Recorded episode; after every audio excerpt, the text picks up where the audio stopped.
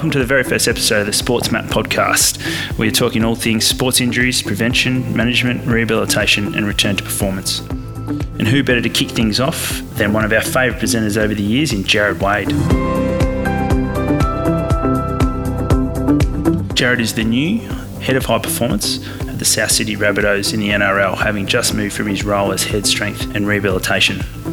Prior to this, he was a strength coach at Parramatta Eels, the strength and rehab coach at the AFL football team Essendon Bombers, and then again the performance analyst at the Geelong Cats prior to this in the AFL. That's totaling around 10 years plus Jarrod spent in professional sport.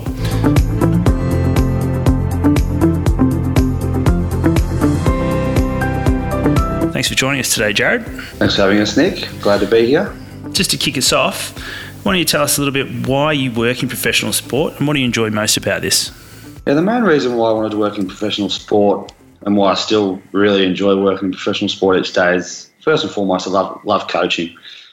I uh, love coaching athletes, love getting in there, love getting my hands dirty on the gym floor, out on the field, whatever it might be, doing any sort of running drills, conditioning drills, strength drills, um, weights coach. I just love getting in, getting in with the boys and help, help coach them through. Um, off the back of that, when, when you sort of go through your, your time in sport, you um, you sort of watch individuals improve over time, whether it's through something you're doing or something that your whole team's doing behind them, and you're watching them improve physically and mentally, and that's sort of the kick that you get out of it. So I love that hands-on coaching. Um, I love improving individuals, and then obviously spending a lot of my time in team sports. You, you then get to watch those individuals come together as a team and, and enhance your team performance, and that's the real kick that I get out of working in sport you work in rehab and you have largely worked in rehab and strength over the last 10 years, as I mentioned. What are your key principles, values, or philosophies you believe make successful rehabilitation and what you strive for in working with your athletes? The biggest thing for me in rehab um, is that it's a team approach. Obviously, I'm strength and conditioning background, but rehab sort of takes everyone to, to pull in the same direction to get the right outcome. So for me, that starts with the medical staff, having really good, clear communication lines with your physios and doctors, um, to understand what that specific injury is, what their needs are in that early phase rehab. Um, then in the middle part is where the strength and conditioning starts sort of come into a little bit more in the reconditioning phase, re-strengthening phase. Um, and it finishes with the with the sort of skills coaches and the and the football coaches, particularly the head coach, um, and seeing what they're seeing with a, a returning athlete and seeing whether they're ready to go for the demands of the game and the demands of the sport. So that team approach between sort of the off-field um, team is, is key to me. But but all the time throughout that process, the player is the priority. So sort of that athlete centered, everyone supporting them and providing them with the tools to get better um, and to rehabilitate from their injury. So that's sort of the first thing is that you've got to utilise the people around you. No one program is the best program, and bounce off each other and complement each other with the skill set that you bring in that team approach around the athlete. Um, another key thing that I think works in successful rehab that I've seen work over over many years is, is early loading in rehab and, and, earning the right to progress through your rehab. And so that sort of starts in the gym. I can give you a specific example of this, and that might be around a tendon type injury where they might be not be able to do a lot of a lot of the typical gym work that we'd normally do with them in the early phase, in the acute phase of that injury. But we can certainly start working around around that region in other ways. So it might be starting um, isometrically, low level, building that into some high force output type stuff in an isometric setting. Then progress that to working concentrically, regaining some baseline sort of strength markers um, in concentric type movements, uh, moving that into eccentric training and challenging the strength and the, and the tolerance of the tissue, and then progressing that to, to sort of the speed of movement um, and, and becoming more sport specific. So that's sort of early loading and making sure that you've got your markers at each stage to earn the right to progress onto the next stage works really well. It means that you're not jumping sort of beyond what they're capable of, and you're sort of reading them every day, and you've got enough work into that into that um, affected area or the rehabilitation area quite early in the piece, so that you're not trying to play catch up at any point in time. Another one for me is, is, is the exposure to risks, and this is probably more talking the back end of the rehab now. Um, ex- exposure to the risks um, associated with that injury at the right time. And for me, they are done prior to returning an athlete to training or an athlete to skills. Some examples of that might be um, we all know that one of the major risks for hamstring injuries is running at max velocity or max sprinting. So, as part of that rehabilitation from a hamstring strain, we've got to expose them to that risk um, before they return to team training so that you're confident that they can um, do that task. For an ACL, that may be um, something like awkward landings or a specific mechanism that caused that injury, exposing them to that using things like gymnastics or jump training or land training, not just perfect all the time, but exposing them to those risky movements. For a shoulder injury, it might be a poor tackling technique where their arm isn't quite in the right position or they're landing with their arm outstretched. We can't avoid those movements in rehabilitation when they're strong enough to handle them later on in the rehab process before they return exposing them to those risks, um, I think, helps prevent um, further injury when once they return to play. To summarise, there we're talking good, clear communication, early loading, and exposure to risk are probably your sort of top three uh, philosophical values to a successful rehab. Yeah, definitely. Moving on a little bit, you talked about that sort of mid-stage, uh, the gym-based loading, etc. What are your key performance markers you look for in a return to sport slash return to performance? Uh, and largely probably talking here at gym-based settings uh, as a strength coach. What are you looking for? The first one for me starts with quality of movement. I think all rehab should start with quality of movement and, and regaining that quality movement and good movement patterns. Um, and if they don't have good movement patterns to begin with, then trying to instill some of those in that early stage of rehab. And that, and that starts with the gym. Could be some single leg work for a lower limb injury, um, like a single leg squat or a step up or a lunge, just gaining really good quality movement patterns in those in those areas. It could be some early stage sort of running technique based drills that we do a lot of that stuff in the gym with our sort of medium to long term rehab players. And the key things I'm looking for with that quality of movement is is there's no obvious compensa- compensation happening at any point. That's an objective marker, so it's tough to measure that. It's tough to progress that.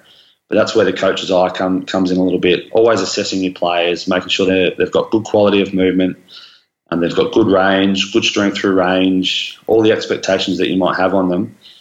But there's also no obvious compensation patterns within that quality of movement. Once they've regained quality of movement, then strength is king to me. A lot of strength coaches will say that, but I genuinely believe it. So those return to strength markers. Now there might be some baselines that we have for our players that are, that are minimum standards in, in, in the return to strength markers for our sports but they can also be individual. You know, not everyone's going to fit that same mold. So you might have some stronger athletes, some not so strong athletes. So return to those minimum baseline markers, but then making those those those markers individual for the athlete as well. So that could be repetition maximum squats. It doesn't have to be a single. It can be a five repetition maximum. It can be a one repetition maximum. But return to some sort of baseline marker. Um, it again can be some single leg work into some loaded squats or loaded lunges or loaded step ups can be around a specific injury side as well, the return to strength markers. So it can be specific hamstring work or or calf work or return to strength endurance markers with number of calf raises or loaded calf raises. And once we've got those return to strength markers, the final tick off and the thing that I think often gets missed in this is the speed and the power and the velocity of that movement. So once they've sort of hit their, their strength markers, their baseline strength markers or their individual strength markers that you've got on them, they've got to start moving that bar quickly and become more sport specific and, and, work on the velocity and movement. Generally, in team sports, a lot of the injuries happen at high velocities, not slow. So we need to sort of replicate that in the gym once they've returned to their strength markers and, and they're all nice and strong and ready to go and you think they've, they've earned the right to progress, then we can start working on more power based movements and velocity type movements like jumping or jump squats, loaded jump squats, bench press throws, and working on some more velocity based stuff in the gym. Do you think that's some of that speed power? Is that something that's often missed, do you think, out in people working out there in general sports clubs and, other professional sport clubs a lot of the time? I think it can be, and it's the toughest one to identify. Um, there's a lot of technology out there that can track this for you, but it's really tough to identify the speed of movement of some of these activities that we do. I think um, as strength and conditioning coaches, as physiotherapists, we're really, really good at analysing quality of movement. Um, we're really good at correcting that and building a program around getting someone moving well, whether that's scap control through a shoulder injury or controlling the knee um, in the sort of hip, knee, ankle joint injury. I think we're really good at that. The return to strength markers, strength coaches generally nail down um, throughout the rehab process. Um, we can use base markers around our major lifts, like the squat, deadlift, squat, chin up, bench pull. But then we can also use some single leg strength markers as well. Uh, but I think that power velocity velocity type type work, especially towards the late stage rehab, is really really important. Sometimes we can just be happy that they've regained strength, and then we'll just go out and make sure they they tick off all their sport specific things outside on the field um, with the skills coaches. But I think we can often bridge the gap and bridge the jump in intensity there by doing some more power based and more speed based stuff in the gym, and that can be anything like as simple as doing box jumps for a lower limb injury, working on more velocity type movements, or it can be repetitive jumps, working on stretch shortening cycle and those kind of things. I think that can sometimes bridge the gap between some of the work you're doing in the gym and some of the work you're doing that they're going to be required to do on the field. You mentioned technology there. What? Uh, give us an example of some technology you might use. Obviously, you're in professional sports, so that's great. And whether you know any of those ones that might be readily available to just the general population. Something that we use in the gym is we've got a camera-based system called Elite Form, set up on every one of our squat racks, and it's in the simplest term measuring the, speed of a bar. So any sort of barbell type movement that you do, step up, squat, RDL, bench press, anything where the bar's moving, the camera will record that bar work out the speed that that bar's moving, and, and with that, you can obviously work out how quickly the player is moving underneath that bar. So that's a really good tool for us when we're doing some of this velocity type type stuff. We know some of the movements that happen on field. We know the certain velocities they are there, so we make sure we try and replicate that in the gym. Now, with that, there's there's plenty of sort of apps out there that you can get on an iPhone that are actually becoming more reliable these days that will measure exactly that bar speed in the gym just from the right camera positioning with your iPhone or iPad, and, and it, it's becoming quite readily available. You don't need a big, expensive camera system like the ones we have at professional clubs. You can do that stuff um, through an app and just track some of those velocity type movements of the bar in a gym based setting um, quite comfortably. What about uh, let's say jumping? Give us an give us an example of maybe something you might look at from a jumping performance base, and, and maybe what technology you might use to uh, capture this. So with our jumping work, we, we use two different pieces of kit to, to analyse our jumping based work. Um, we have the force plates, which again aren't so readily available, um, but we're lucky enough to have two force plates where we analyse different types of jumps, so counter movement jumps, pause squat jumps, and single leg jumps. And they're giving us peak force and peak power measures um, through what's happening on the floor in the force plate. We also have another bit of kit called an OptoJump system, and it's a light based system um, it's looking at measuring basically time, so time spent in the air, time spent on the ground, and we might use that kind of system if we're returning someone and we're looking at some sort of contact time metrics, so repeated effort jumps, double leg, single leg.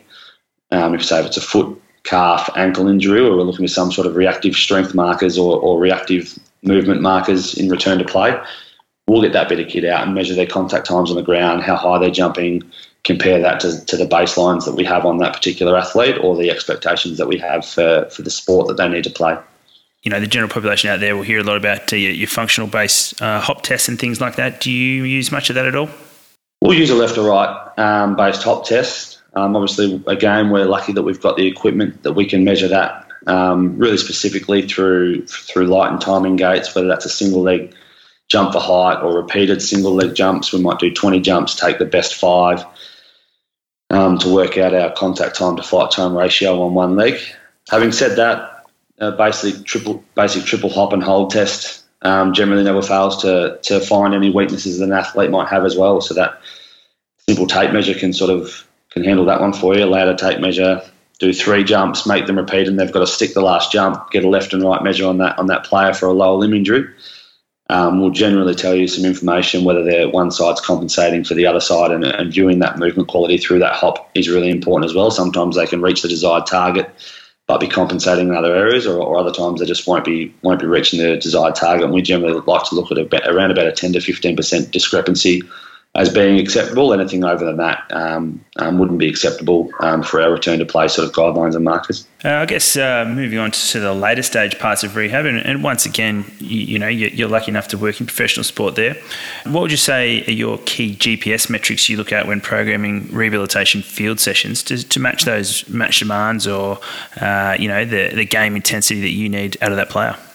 So the key ones for me generally come around the intensity of the work they're doing. So by intensity, I mean the work they're doing at, at really high intensities on the field. They're the ones that generally have the biggest toll on the player, are the biggest risk factors for players, and require the most amount of sort of analysis or most amount of ongoing um, spot checking to see whether they're hitting the right target. So that could be high speed running, whatever cutoff you might use for that, um, the amount of high speed running they're doing in each session versus how much they're going to be required to do in their return to game and training performance the number of sprint meters or the amount of times they sprint, the amount of times they get to 95% max speed. All of those speed markers are really important to us. And we also, through our GPS providers, look at the accelerations and decelerations it's a really key part of, especially the game of rugby league, is the amount of times they accelerate maximally and decelerate in a game is quite high. So we'll look at those three markers: our high speed running, our sprint meters, and our acceleration and deceleration efforts.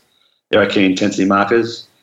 While we're while we're maximising those markers and making sure we're on top of those and they're returning to performance, we'll keep a close eye on their total run volume and also just the general amount of time they spend training. Um, some of these games, in certainly football codes, can go for 90 minutes up to two hours.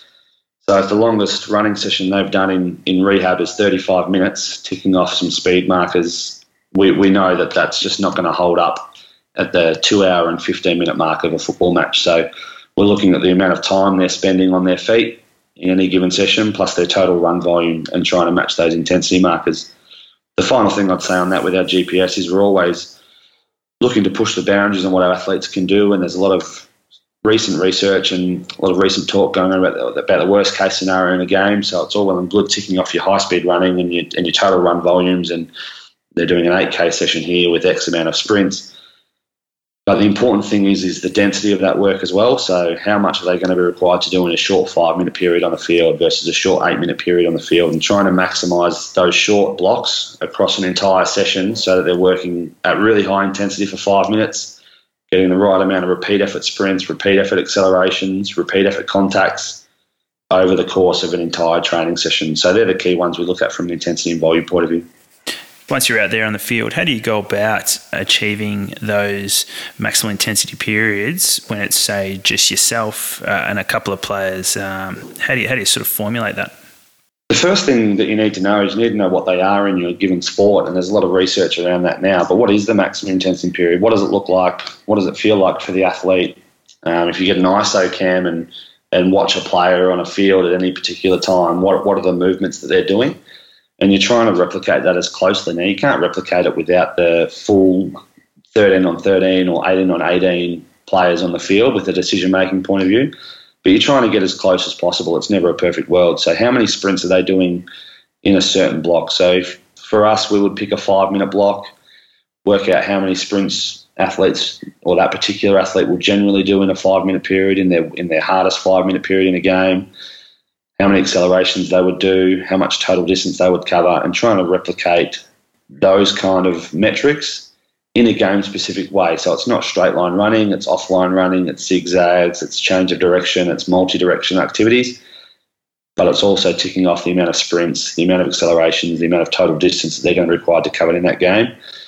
From a monitoring point of view, we'll monitor that through live GPS um, with us to make sure they're hitting those markers.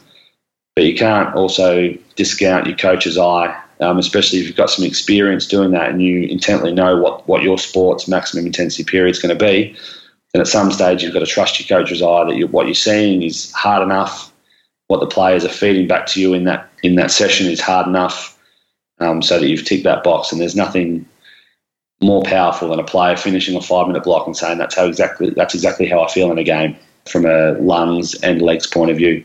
And if you if you're getting that right between you and your athlete, then you then you're well and truly in, on the right direction. You don't you probably don't need all the fancy bells and whistles that come with it. A conversation between you and your athlete about how they feel in a game and how that particular drill made them feel um, is generally good enough to be able to know that you've got somewhere near that maximum intensity period. All right, Joe. Well, we've mentioned uh, measurable technology a, a, couple of times here in this uh, little brief chat we've had huge advances in that sort of space over the last five to ten years with GPS, and you've had a big big role in that in your previous sort of roles, especially as a performance analyst at Geelong.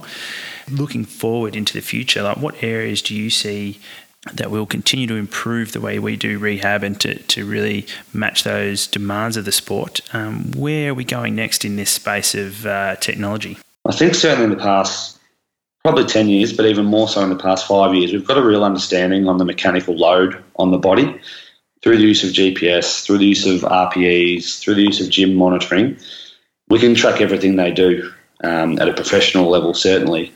And, and we get a really good idea on the external workload on the body through heart rate responses, whether that's HRV tracking over time or whether it's just measuring heart rates in training sessions, we can get a really good gauge on the internal response of that training session as well. So we've got the external and the internal load covered. Um, but the nature of sport and the nature of our athletes, and whether you're working with a professional athlete or whether you're working with a grassroots athlete who goes to work nine to five and then trains in the afternoons, those training sessions make up between 1% and 3% of their total time um, spent on this earth. So I think the, the, the, real advances are going to come looking at the, the other 97% of that time.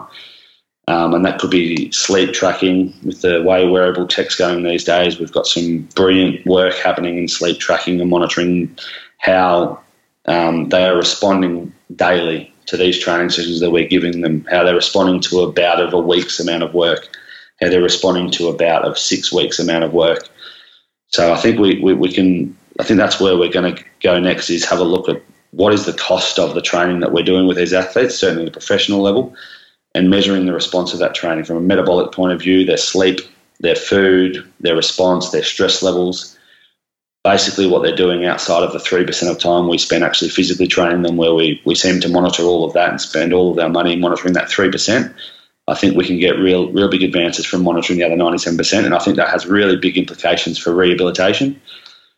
I've seen it many a time where, where a person just might not be getting better from the rehab program that you that you're giving them, and you think to yourself, well, this hamstring protocol or this calf protocol or shoulder protocol has worked for me in the past, and it's got great research behind it, and the training that we're doing should be working, but they're just not getting any better through this this process.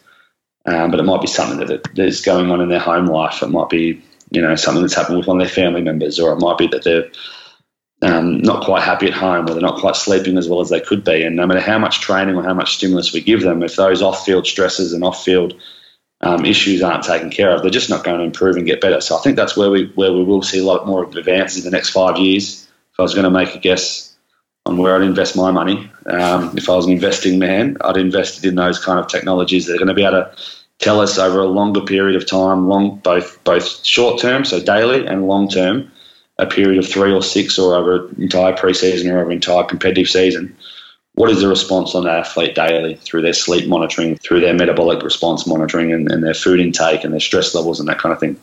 All right, Wade. One last question from myself today. I, I guess, uh, as I said, you have worked in professional sport a long time, but uh, this question's around who who is one of your greatest influences, or, or a couple of your greatest influences uh, from a learning point of view, who's taught you the most, and um, and I guess a follow on question from that is uh, who would you like to hear on this podcast next? I've been lucky enough to work with a, with a few different um, clubs, certainly, and within those clubs, generally, I've I've had the you could say fortunate or unfortunate circumstances of having a few different head coaches and a few different performance managers. So I've worked with a lot of people um, in the early days, um, whether it was someone like Paul Haynes at Geelong, who was taking a lot of the rehab stuff there, and, and how, hard, how hard he was pushing guys daily, um, was a really big influence on what still what I do today. Um, we had some really good people at Essendon with Justin Crowe, um, who again was, was was from that rehab sort of background and, and how hard to push guys and continually push them at Parramatta and South Sydney more recently. I've, I've been lucky to work for a guy called Paul Devlin, um, who again has a big, strong um, emphasis on rehab and, and pushing guys and, and making sure that we're getting that early loading and getting that and getting that rehab um, sorted and making sure that we're getting them fit. And then when they are fit, they stay fit and looking after their their workload balances. Um, so I've had a lot of influences in the life. I try and try and sort of take every experience as a learning experience. So can go to a conference and talk to the personal trainer from from Fitness First and get a lot out of him, or I can talk to the high performance manager of the Golden State Warriors and get a lot out of him. So try and take every experience as a learning experience. No one's got the right program. Everyone's everyone's got a program, and there's and there's benefits to what people are doing. So learning is a really really big thing for me. Um, probably my biggest influence, certainly when it comes to rehab, would be Suki Hobson. Had a working relationship with Suki for two years at Geelong, and then for another two years at Essendon kept in contact with her. She's now at the Milwaukee Bucks as the head of strength and conditioning. Um, but certainly from a protocol point of view, her ACL rehab, knee rehab, and shoulder rehab, I think is as good as it gets.